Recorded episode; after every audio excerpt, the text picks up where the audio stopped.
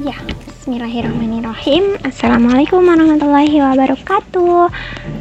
Selamat siang anak-anak.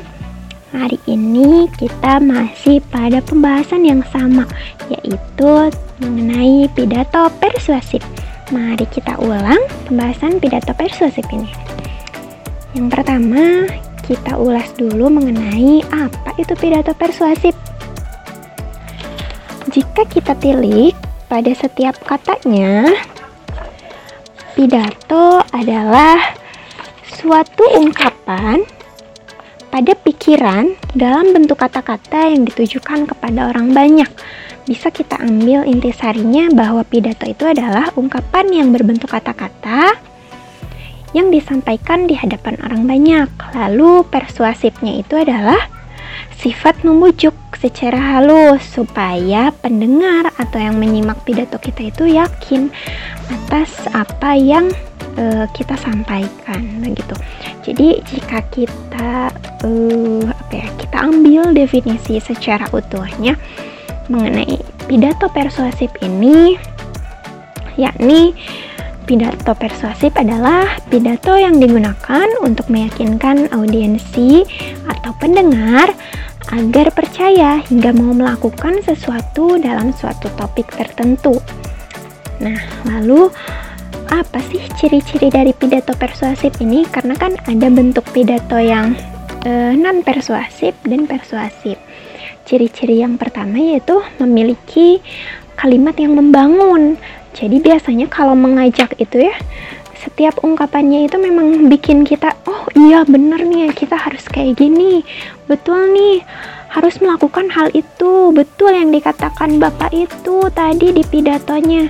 Nah biasanya harus bersifat membangun seperti marilah kita tegakkan kedisiplinan supaya wilayah kita menjadi wilayah yang baik sebagai teladan bagi wilayah yang lain.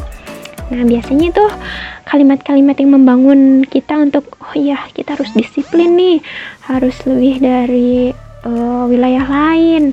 Lalu yang kedua ada kalimat perintah. Biasanya kalimat perintah ini misalkan ayo kita meningkatkan kegiatan literasi di rumah supaya bangsa kita maju lewat literasi. Nah itu perintah kan ya terus di kalimatnya itu pakai tanda seru. Nah itu perintah.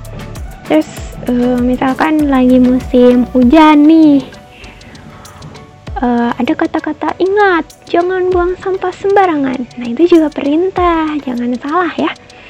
Jadi banyak banget kata-kata membangun dan perintah yang sering kita uh, lihat ya di kehidupan sehari-hari.